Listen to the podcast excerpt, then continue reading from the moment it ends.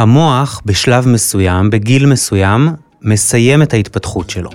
האם זה אמת או שקר? מיד נגלה. המאסטרים, המרצים הטובים בישראל מגיעים עליכם עם קמפוס IL, אתר הלמידה של ישראל. עורך ומגיש, אסף וייס. זקן, זקנה. כשהשתמשתי במילים האלה לקראת ההקלטה של הפרק הזה, כולם אמרו לי, תגיד, קשיש, בא בימים, אולי גיל שלישי, אזרח ותיק, לא מקובל להשתמש היום במילה זקן. עכשיו, אני לא יודע אם זו בגלל איזושהי סחפות של over politically correct, או שכחה של המקורות שלנו, שמתייחסים לזקן כמילה נרדפת לחוכמה, לניסיון חיים עשיר. אנחנו בכל מקרה נשים היום זרקור על הזקנים. על כל המורכבות, המיתוסים, הפחדים, הסטריאוטיפים, והקסם המופלא הזה שיש בה, בזקנה. שלום דוקטור יורם מערבי, מומחה ברפואה גריאטרית, רפואה פיזיקלית ושיקום במרכז הרפואי הדסה, ומנחה הקורס עיין ערך זקנה, קורס שפותח על ידי משרד הבריאות, ג'וינט אשל, משרד העבודה והאוניברסיטה העברית, קורס שפתוח לכולם בחינם אצלנו בקמפוס אייל. שלום וברכה. אז אתה מומחה בגריאטריה, אבל עוד לפני שנצלול לעומק של התחום, צריך לזכור שזה תחום די חדש, מהסיבה הפשוטה אה, שלפני 100 שנה אנשים פשוט לא היו מגיעים לגיל כל כך מופלג, נכון? נכון, זקנה היא תופעה חברתית חדשה, ואנחנו עדיין אה, לומדים לאכול אותה. ואז בעצם המחקר עוסק בגריאטריה ובגרונטולוגיה, תוכל לעשות לנו קצת סדר?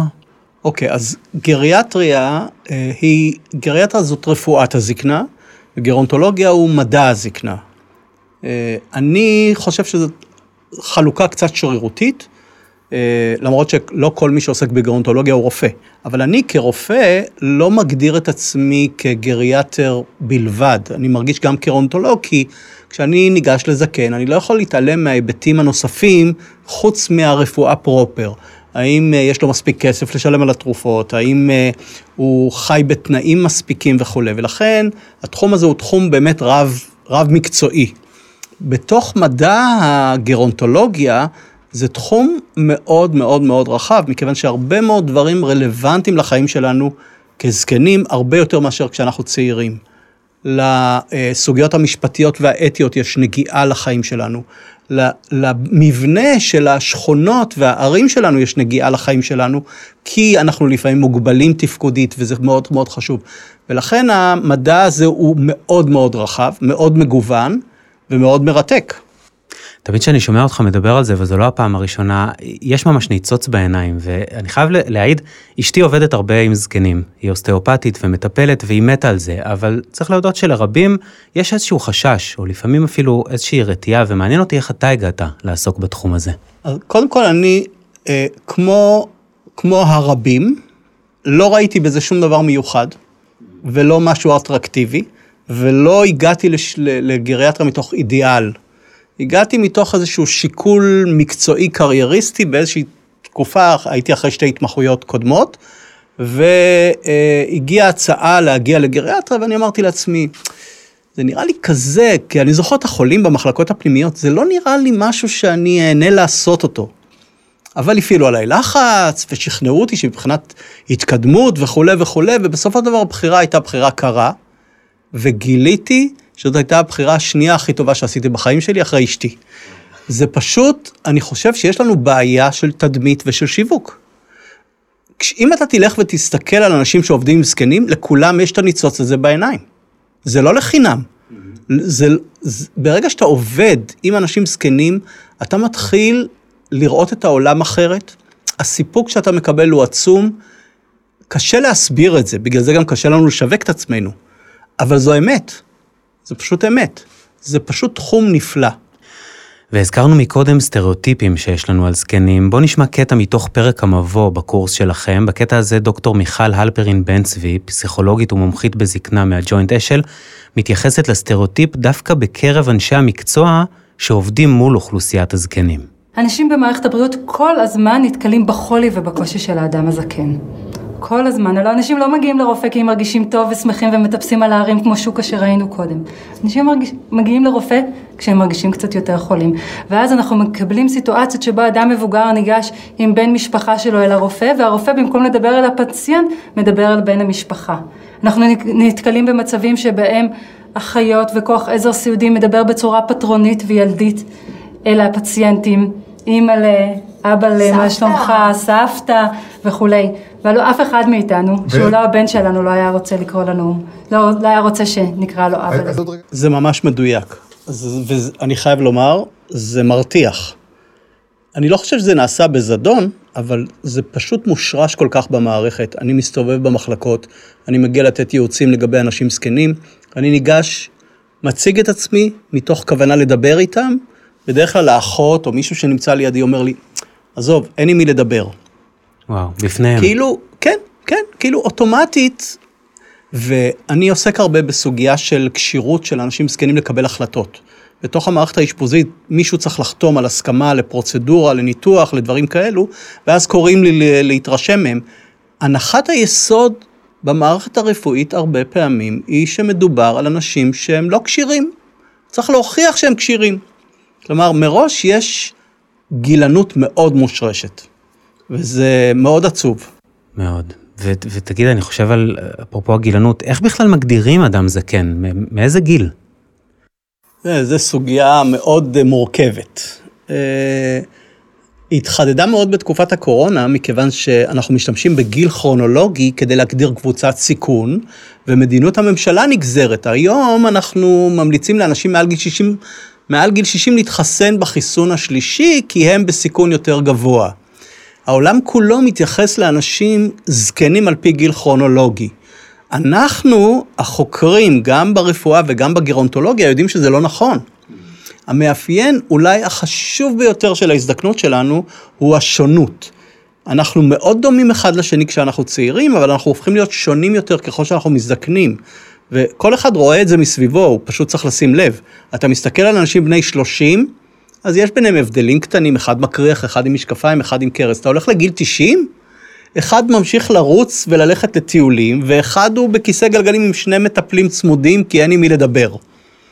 אז השונות הזאת היא שומטת את הקרקע מתחת השימוש בגיל כרונולוגי כמדד לזקנה. ולכן אנחנו חייבים חלופה. כדי שתהיה לנו חלופה, אנחנו צריכים איזה שהם מדדים מתוקפים ואמינים לגיל האמיתי של הזקן. אין לנו היום עדיין מדדים כאלה. המחקר עובד עליהם. יש אה, מדדים של הביולוגיה בצורה הזו, בצורה אחרת וכולי. אנחנו משתמשים בתפקוד, באופן גס. כלומר, אם הבן אדם הוא עצמאי, אז אנחנו מגדירים אותו כצעיר יותר, לעומת מישהו שהוא מוגבל תפקודית, שברירי, או מישהו שהוא סיעודי. אבל זה עדיין לא נכנס לשימוש, ועדיין כולם, כולל אנחנו, חותכים על פי גיל כרונולוגי. ובמובן מסוים, אנחנו הרי הולכים ומזדקנים משלב הרבה הרבה יותר צעיר, לא? אנחנו מתחילים את ההזדקנות שלנו בעצם בערך בגיל 20. וואו. אין לנו מושג שזה קורה, כי זה תהליך שהוא מאוד איטי וסמוי. ולכן אתה תדבר עם מישהו בן 30 ותגיד לו, אתה יודע, אתה כבר באמצע תהליך ההזדקנות, תגיד, אני? אני מדבר עם אנשים בני 90 שאומרים לי, אני זקן, תראה אותי. אה, אז זה מתחיל מאוד מאוד אה, מוקדם, אבל זה שונה מבן אדם לבן אדם, והשונות הזאת הולכת וגדלה. אנחנו הולכים ומתפצלים ככל שאנחנו זקנים, ולכן זה נורא קשה למצוא את ההגדרה הנכונה לזה. אה, אבל זה בהחלט יכול לשנות מדיניות, זה יכול לשנות התערבויות, זה יכול לשנות איכות חיים, ולכן זה חשוב ומתבקש. בהחלט, ואנחנו מדברים על תוחלת החיים, וברוך השם היא באמת הולכת וגדלה, אבל האם זה אומר שגם איכות החיים בהכרח עולה בהתאם? יש פה אה, חוסר ידע וחוסר הבנה של התהליכים שבהם אנחנו נמצאים. אה, אמרנו קודם שזקנה היא תופעה חדשה יחסית. מכיוון שהיא תופעה חדשה יחסית, הידע שלנו מגיע לאט. אין מה לעשות, מדע הוא תהליך הדרגתי ואיטי, כולם רוצים תשובות מהר. מה עם הקורונה הזאתי, מחר? אבל אנחנו לא יכולים לדעת במהירות, דברים לוקחים זמן, ומחקר לוקח זמן לצבור ממנו ידע, ואז אתה מגלה שזה לא נכון וכולי. כך גם לגבי הזקנה. אנחנו לומדים לאט לאט. עד היום חקרנו בעיקר את ה... הבעיות של הזקנה ואת החולאים של הזקנה, ולכן התפיסה השלטת היא שזקנה כרוכה בתחלואה כרונית ובירידה בתפקוד, וזה דבר נורא ואיום ואנחנו לא רוצים את זה, ועכשיו שהאוכלוסייה מזדקנת זה מה שצפוי לנו. אבל אנחנו מתחילים לאט לאט ללמוד שזה לא נכון. שיותר ויותר אנשים מגיעים לגיל מופלג במצב בריאותי טוב יותר, כלומר הזקנה משתפרת. האם זה מספיק לנו? ברור שלא. אנחנו רוצים שהיא תשתפר מאוד. כדי להגיע לשם אנחנו נצטרך להבין אותה יותר ולחקור יותר, אבל אנחנו מתקדמים, ואנחנו מתקדמים לא רע. ועוד לא אמרנו מילה על הקורונה, על בידוד, על סגר, על אה, חוויות רגשיות אה, לא קלות שעברו בשנה וחצי האחרונות. קודם כל, אמרתי, דברים לוקחים זמן עד שאנחנו לומדים אותם ויודעים אותם, קורונה לא יוצאת דופן בעניין הזה. אה, אנחנו עכשיו, תראה, אנחנו כבר בקורונה מעל שנה, ואנחנו מתחילים לראות עדויות מדעיות מחקריות להשפעה של ההתנהגות המרחיקה בקרב הזקנים. ואנחנו מתחילים לראות את זה. אני ראיתי את זה בעיניים, אבל אתה יודע, במדע אתה לא תמיד מה שאתה רואה בעיניים הוא מוכח. היום זה כבר מתחיל להיות מוכח. הריחוק החברתי הוא הרסני לאנשים זקנים הרבה יותר מצעירים, הוא הרסני לכולם. אבל באנשים זקנים שהקשר החברתי הוא הרבה פעמים החמצן שלהם, ששומר על המוח שלהם אם הם כבר נמצאים בתהליך של ירידה קוגניטיבית, שהיציאה החוצה והפעילות הגופנית שומרת על התפקוד שלהם, אתה רואה את ההידרדרות כל כך בולטת אצלהם מריחוק חברתי, שזה פשוט עצוב לראות. אה, וזה זה, זה דבר שלדעתי, מכיוון שאנחנו נצטרך ללמוד לחיות עם הקורונה. עוד שנים, אולי אפילו הרבה מאוד שנים, כמו שאנחנו חיים עם השפעת, אני חושב שאנחנו חייבים להביא בחשבון את ה... לא רק את התרומה של ריחוק חברתי כדי למנוע הדבקות, אלא גם את הנזק. ואני חושש שעד היום לא עשו את השיקול הזה מספיק. בהחלט, האמת היא שאפילו אני הרגשתי את זה מאימא שלי שהיא צעירה בסגר הראשון, לא הפסיקה להגיד, אני הרבה יותר מפחדת ממה הבידוד והמרחק מהנכדים עושים לי, מאשר ממה הקורונה עלולה לעשות לי. ואחד הפחדים הגדולים שעולים כשאנחנו מדברים על אה, זקנה, אני חושב רובנו, זה, זה כל הסיפור של דימנציה. נכון. אה, איזושהי הידרדרות מנטלית, קוגניטיבית, ש, שאולי אפילו מאיינת גם רכיב מסוים ממש באנושיות שלנו. לדעתי, באופן אישי, זאת המחלה המפחידה ביותר. אה, אני מדבר עליי, אבל אני חושב שזה נכון לרוב בני אדם, כי יש הרבה מחלות נוראיות, לצערנו, בעולם. אבל אני חושב שמעטות המחלות שבעצם גוזלות ממך את מי שאתה. וזאת המחלה הזאת. הדמנציה לוקחת ממך את מי שאתה, ואתה מפסיק להיות אתה, ואתה כבר לא מוכר ולא מכיר, והאנשים שסביבך סובלים לא פחות ממך, ואנחנו לא רק בגלל זה מפחדים, אלא גם אנחנו עדיין לא מצליחים למצוא לה רפואה מצד שני, אני חייב לומר שיש התקדמויות מאוד משמעותיות בתחום הזה. ההתקדמות הראשונה המשמעותית בעיניי היא העובדה שאנחנו מצליחים היום לאבחן את המחלה הזאת בשלבים מאוד מוקדמים. עד שלא מאבחנים משהו מוקדם, אי אפשר להתחיל למצוא לו רפואה. כל מה שעשינו עד היום היה לטפל בשלב מאוחר מדי. ורק עכשיו, כשאנחנו מסוגלים לאבחן את המקרים מוקדם, אפשר לבדוק תרופות שיעבדו עשר שנים אחרי. זה אומר שאנחנו צריכים להיות סבלניים, כי הדברים שנבדקים היום לא יוכחו היום, הם יוכחו יותר בעתיד. ההתקדמות השנייה, שהיא בעיניי יותר משמעותית, היא המחקרים שמתחילים להראות שאפשר למנוע דמנציה. וואו. אוקיי? אפשר למנוע ואפשר להאיט את ההידרדרות שלה על ידי דברים שהם לא תרופתיים, אלא בעיקרם אורח חיים. דברים שנראים לנו לא כל כך הגיוניים, אבל אנחנו יודעים היום שפעילות גופנית, תזונה ראויה, פעילות חברתית ומשמעויות של החיים שלנו והפעלה, גירוי של המוח, מסוגלים להוריד בשיעורים שמגיעים עד 50 אחוז. וואו. שזה מאוד משמעותי, ואני חושב שאם אתה עומד מול מחלה שהעולם מפחד ממנה, שאתה מרגיש מתוסכל מזה שאין לך פתרון בשבילה, אבל יש לך דרך למנוע אותה, זו פריצת דרך ענקית. ממש. ו- וזה רלוונטי בכל גיל, או כלומר כבר מגיל צעיר להרבות בהיבטים כאלה של אינטראקציה בין אישית, של פעילות גופנית? תראה, המחקרים בעיקרם אה, לקחו מעקבים ארוכים, אז קשה מאוד לפרק את זה לגילים. לגילים. אה, בדרך כלל במחקר, אנחנו אומרים, במחקרים ביולוגיים, אנחנו מאמינים שכמה שיותר מוקדם זה יותר טוב. אבל עוד תובנה שלמדתי במהלך השנים בזקנה, זה שיש הרבה מאוד דברים שאף פעם לא מאוחר מדי. אתה יודע, בדקנו את ההשפעה של פעילות גופנית במחקר שלנו בירושלים, ומצאנו שגם אנשים שהתחילו לעשות פעילות גופנית בגיל 70 עדיין הרוויחו מבחינת תוחלת חיים ובריאות. אז כך שזה גם נכון להתחיל מוקדם, אבל גם לא לוותר, כי אף פעם לא מאוחר מדי. אז אם עברנו לדבר באמת אה, להיבט יותר מעשי, אני אשמח אם תוכל לתת לנו ממש איזשהו טיפ, אה, או טיפים. מה אפשר לעשות כדי לעזור לסבים ולסבתות שלנו, אולי להורים שלנו, להזדקן יותר טוב, להיות מאושרים? אנחנו אה, יודעים מהרבה מאוד מחקרים שאורח חיים הוא הדבר המשמעותי ביותר.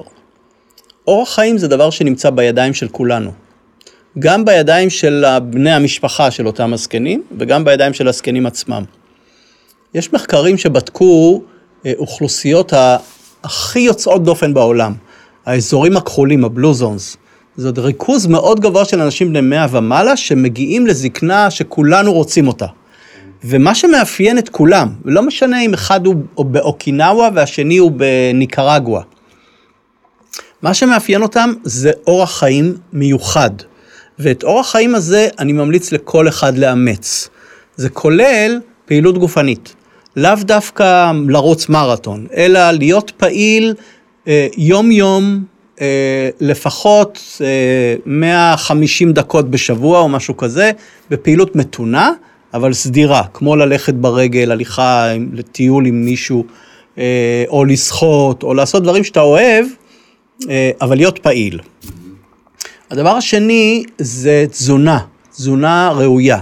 והדבר, מתוך כל המרכיבי דפוסי האכילה בעולם, הדבר שמתברר כאחד הבריאים ביותר, זה מה שסביבנו, הדיאטה הים תיכונית. ירקות, פירות, דגנים, שמן זית, אלה דברים מאוד בריאים, וצריך להוסיף עוד כמה מרכיבים שהם מאוד בריאים, יין אדום, שוקולד מריר וקפה. עכשיו, עוד דבר שמתבלט אה, בבריאות בגיל הזקנה זה פעילות חברתית. וזה נורא קשה אה, לתפוס את זה, כי זה דברים שקשה לכמת אותם, אבל קשר חברתי יש לו משמעות גופנית. זו הסיבה שאנחנו רואים שבדידות הורגת. וכשדיברנו על הריחוק החברתי הזה בקורונה, בדידות פשוט מעלה שכיחויות של מחלות וסקולריות, של סרטן, אנשים מתים יותר מוקדם. לקשר הנפשי והחברתי יש תרגום גופני מעשי, ולכן צריך לדאוג שאנשים יהיו בחברה, כמה שיותר. והדבר האחרון, שאני חושב שזה תפקידה של החברה כולה, הוא לדאוג שלאנשים תהיה משמעות, משמעות בחיים. כלומר, אם אתה פורש מעבודה, שתמשיך להיות לך איזושהי משמעות, או שתתנדב, או שימצאו לך משרה חלקית, או שלא תפרוש בכלל. אה, או שתעסוק בתחביבים שמעניינים אותך, או שתלך ללמוד, או שתיכנס לקורס עיין ערך זקנה אה, באינטרנט, שתהיה לך משמעות. והזכרת בנקודה השלישית את ההיבט החברתי, האם חשוב שהוא יהיה בקבוצה של דומים לך? אני חייב לומר שבשנתיים האחרונות, מאז שהייתי שותף בסדרה 84, אה, וגם התעמקתי יותר מבחינה מחקרית, וגם אני פעיל יותר בנושא הרב-דורי, אה, אני קצת ביקורתי כלפי כל המסגרות האלה שהם כולם זקנים. אה, חברה תקינה היא חברה רב-דורית. וזקנים צריכים גם אנשים צעירים מהם, והם צריכים להיות בחברת ילדים קטנים, ובחברת צעירים בוגרים יותר. והילדים צריכים לגדול לצד זקנים כדי לדעת שזה חלק מהחיים. והחברה תחזור להיות תקינה ולא גילנית על ידי השילוב הזה. ולכן, כשאני מדבר על קשרים חברתיים, אני הייתי רוצה לראות קשרים חברתיים כאלה מגוונים. יחד עם זאת, חשוב לי מאוד להגיד שמה שאנחנו לומדים מהמחקרים זה שקשרים חברתיים זה דבר מאוד סובייקטיבי ואישי. כלומר, אתה יכול לראות בן אדם שגר לבדו, יש לו חבר אחד טוב, ואין לו יותר קשרים חברתיים, והוא לא בודד והוא מאושר, ואתה יכול לראות מישהו שמוקף משפחה של איזה עשרה ילדים, והוא מרגיש בודד. אז חשוב מאוד להתייחס להיבט הסובייקטיבי של הבן אדם, ולברר את זה מבחינתו עד כמה הקשרים האלה משמעותיים, אבל ברור שאנחנו יצורים חברתיים, רק שכל אחד לוקח את זה למקומות שונים. והזכרת את הסדרה הנהדרת 84, שהיית שותף לפרויקט היוצא דופן הזה, ששודרה בכאן 11, בעצם הקמתם אה, גן ילדים בתוך מתחם של דיור מוגן. בוא נשמע קטע קצר מהתוכנית הנהדרת הזו. תשמע, האמת היא שהחיים הם טובים, החיים הם ורודים, רק לפעמים כשאתה יושב לבד, אתה חושב שאתה לבד ואין, אבל החיים הם טובים מאוד. לחיות עם ילדים, לשחק עם ילדים, לראות את הכניסה הזאת, את הכניסה כמו, כמו קבוצת כדורגל, זה אושר. הנה כאן, בגן הוותיקים, גיליתי את טעם הילדות. ואני, הילדה העצובה, השתתיתי וצחקתי ללא מעצורים. הילדים מילאו אותי בחיים, ממש. ממש. התרגשתי לצאת אל החוף ולהעיף את העפיפון שבניתי עם גל. והתנהגתי כמו ילדה. ולא תאמין, כל הימים האלה לא ביקרתי אצל רופא הבית. דבר שאנשים לא, לא מכירים, ואני חושב שגם אה, אנשים אולי יתקשו להאמין, זה שמחקרים מראים שאנשים הזקנים מאושרים יותר מצעירים. מחקרים בודקים את אה, דרגות העושר, יש כמובן מגוון של אה, הגדרות לכך, אבל זה די אחיד לאורך המחקרים, שיש איזה מין עקומה כמו האות J באנגלית, שבגיל אה, צעיר, גיל הילדות וכולי, אנחנו מאושרים, ואז כשאנחנו מתבגרים העושר הזה יורד, והוא חוזר לעלות כאשר אנחנו מזדקנים. כלומר, מגיל העמידה, אחרי גיל העמידה, פתאום אנחנו חוזרים להיות מאושרים יותר. זה לא נשמע לנו הגיוני, הרי איך זה יכול להיות? הרי זה, זה הדבר שכולנו חוששים ממנו ונראים כאלה מסכנים וכולי, וזה לא נכון. ה, ה, להבין שזקן מסתכל על החיים ועל העולם אחרת מאיתנו. כל התבונה הזאת שאנחנו אפילו לא תופסים אותה, אנחנו חושבים שהעולם שייך לצעירים, אנחנו יודעים הכל, מה הם כבר יודעים? הם יודעים הרבה יותר מאיתנו, הם ראו הרבה יותר מאיתנו, והם יודעים להסתכל על הדברים אחרת. אתה יודע, יש, אה, אה, היום יש מאמצים לנסות אה, לשלב יותר אנשים זקנים בעבודה. ולהחזיק אותם בעבודה מעבר לגיל מסוים, ואומרים, לא הגיוני, הרי מעסיקים רוצים צעירים. אבל אנשים הזקנים הם מועסקים טובים יותר מהצעירים. מכיוון שהם פחות נכנסים ללחץ, פחות, הם יותר עמידים במשברים, הם יותר נאמנים. זה רק דוגמה לשוני שקורה לנו כשאנחנו מזדקנים בהתבוננות על החיים. וזה מסביר את כך שאנחנו רואים את החצי כוס המלאה יותר בקלות בגיל זקנה מאשר כשהיינו צעירים. שוב, אני מזכיר, יש שונות. בין אנשים, וככל שאנחנו מזדקנים יש יותר שונות, ויש כמובן בקרב הזקנים אנשים שהם לא מאושרים, ויש פסימיים שתמיד היו כאלה, ברור, אבל בממוצע, אוכלוסייה, אתה משווה את הזקנים לצעירים, הם מאושרים יותר. ולכן, בניגוד למה שאנשים חושבים, יש למה לצפות. ואני מסתכל על כל, באמת, הדוגמאות האלה לאושר, לחוכמה, לניסיון חיים, כל הקסם של הגיל הזה, אז איך באמת משנים את התפיסה החברתית, את הגילנות הזו שכל כך פושה בחברה שלנו? אני חושב שקודם כל יש דברים שאי אפשר להאיץ בהם. כלומר, יש תהליכים שלוקחים זמן. אני רואה תהליך מאוד חיובי מהבחינה הזאת. אני יודע שכש, שתמיד אפשר להסתכל על הדברים השליליים, ו, ויש המון דברים שליליים. אבל כשאני לוקח צעד אחורה ומסתכל על התמונה הרחבה, אני רואה שינוי לטובה ביחס לאנשים הזקנים. קולם נשמע יותר. אה, המודעות שלהם לקולם משתנה.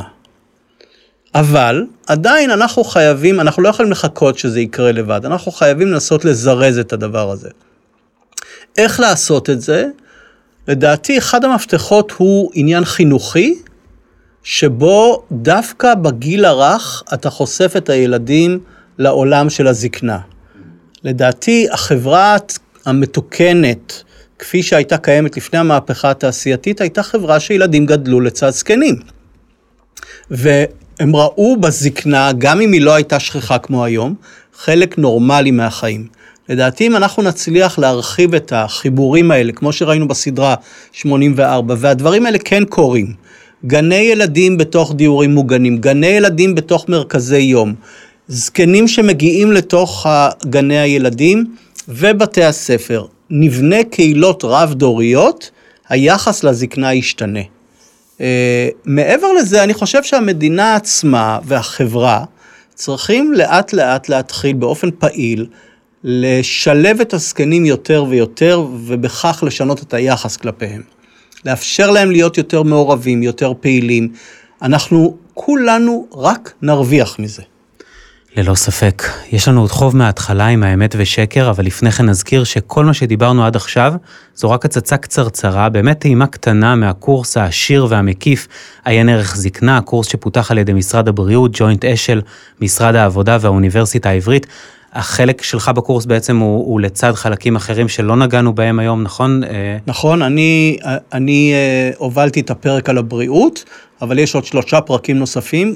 כפי שאמרתי, עולם הזקנה הוא עולם עצום, וגם, בטח מה שאנחנו מדברים פה הוא רק נגיעה, אבל אפילו מה שיש בקורס הוא עדיין לא הכל, אבל מאוד מאוד מומלץ להיכנס ולהכיר, כי יש כל כך הרבה דברים נוספים, מעניינים, מרתקים, משנים תודעה ותפיסות שנמצאים בתוך הקורס הזה. בהחלט, וצריך להגיד שהקורס פתוח לכולם בחינם על קמפוס IL, אתר הלמידה של ישראל שהוקם על ידי מטה ישראל דיגיטלית והמועצה להשכלה גבוהה. כחצי מיליון לומדים כבר נהנים ממאות קורסים בחינם והכל בזמן, במקום ובקצב שלהם. אתם מוזמנים להיכנס לקמפוס.gov.il.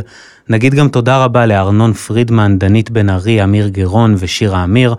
ואם אתם רוצים, אתם רוצים לקבל התראות על פרקים חדשים של הפודקאסט, אתם מוזמנים לעקוב, וכמובן גם לדרג ולשתף. ובכן, יורם, האם המוח שלנו מסיים את התפתחותו בגיל מסוים? אז זהו, אנחנו במשך הרבה מאוד שנים חשבנו שכן. ואני כרופא, גם בגריאטריה וגם בשיקום, מטפל באנשים לאחר פגיעות מוחיות. למשל, אירוע מוחי, שבץ מוחי. אה, ואנחנו תמיד אה, חשבנו שכשזה נפגע אין מה לעשות, ואנחנו צריכים ללמד את האנשים להסתדר עם מה שלא נפגע. אבל השינוי בשנים האחרונות, עוד לפני תחום הגריאטריה, זה בא מתחום הנוירולוגיה והשיקום, גילה לנו שזה ממש לא נכון. המוח שלנו הוא גמיש כמו פלסטלינה, הוא כל הזמן משתנה, והמחקרים בתחום הגריאטריה מראים לנו היום שיש הרבה מאוד תחומים שבהם אתה מגיע לשיאך דווקא בגיל מאוד מתקדם, כאשר המוח שלך כבר איבד הרבה מאוד תאי עצב והתכווץ. כלומר, הגמישות הזאת היא ממשיכה לתרום להתפתחות שלנו, ולכן אתה לא מפסיק להתפתח גם בגיל 100. וכל עוד יש לך אתגרים, המוח שלך ירוויח מהם ואתה תרוויח מהם. איזה סיום נהדר לפרק מרתק, זה כל כך מתחבר לעשייה שלנו בקמפוס האל ולתפיסה שאנחנו מנסים לקדם של אף פעם לא מאוחר מדי ללמוד. אה, רק צריך להמשיך לאתגר את עצמנו ולהאמין בעצמנו, וזה מוביל אותי לשאלת הסיום הקבועה. אה, שתף אותנו במשהו שלמדת לאחרונה, ולא חייב להיות דווקא בתחום העיסוק שלך. אה, אני, דבר שקראתי ממש בימים האחרונים, וזה קשור לחיבורים. אה, היום אה, יש הרבה מאוד מאמץ לשמור על קשר עם אנשים זקנים ולהפחית בדידות. אנחנו מנסים לעשות את זה על ידי כל מיני שיחות טלפון וכולי, אבל מאמר שהופיע ממש לפני יומיים, מראה שאין תחליף לקשר האנושי, למגע האנושי. אז אני יודע שזה לפעמים קשה, אבל אני חושב שאנחנו צריכים לעשות מאמץ לשמור על קשרים פיזיים, אנושיים, והקשרים הפיזיים האנושיים עם אנשים זקנים הם א', מאוד חשובים, אבל הדבר שהכי אה, משמעותי בעיניי זה שהם חשובים לכולם. אני כאדם שעובד בתחום הזה, מרגיש שאני מרוויח ממנו הרבה מעבר לעובדה שאני עובד בו. אני מרוויח בו כאדם. ולכן אם אתם תצליחו לשמור על קשר עם האנשים הזקנים שסביבכם, שבחברה, כולכם תרוויחו. דוקטור יורם מערבי היה מרתק, היה מעורר השראה. תודה רבה לך. תודה רבה. המאסטרים, המרצים הטובים בישראל מגיעים עליכם עם קמפוס IL, אתר הלמידה של ישראל. עורך ומגיש, אסף וייס.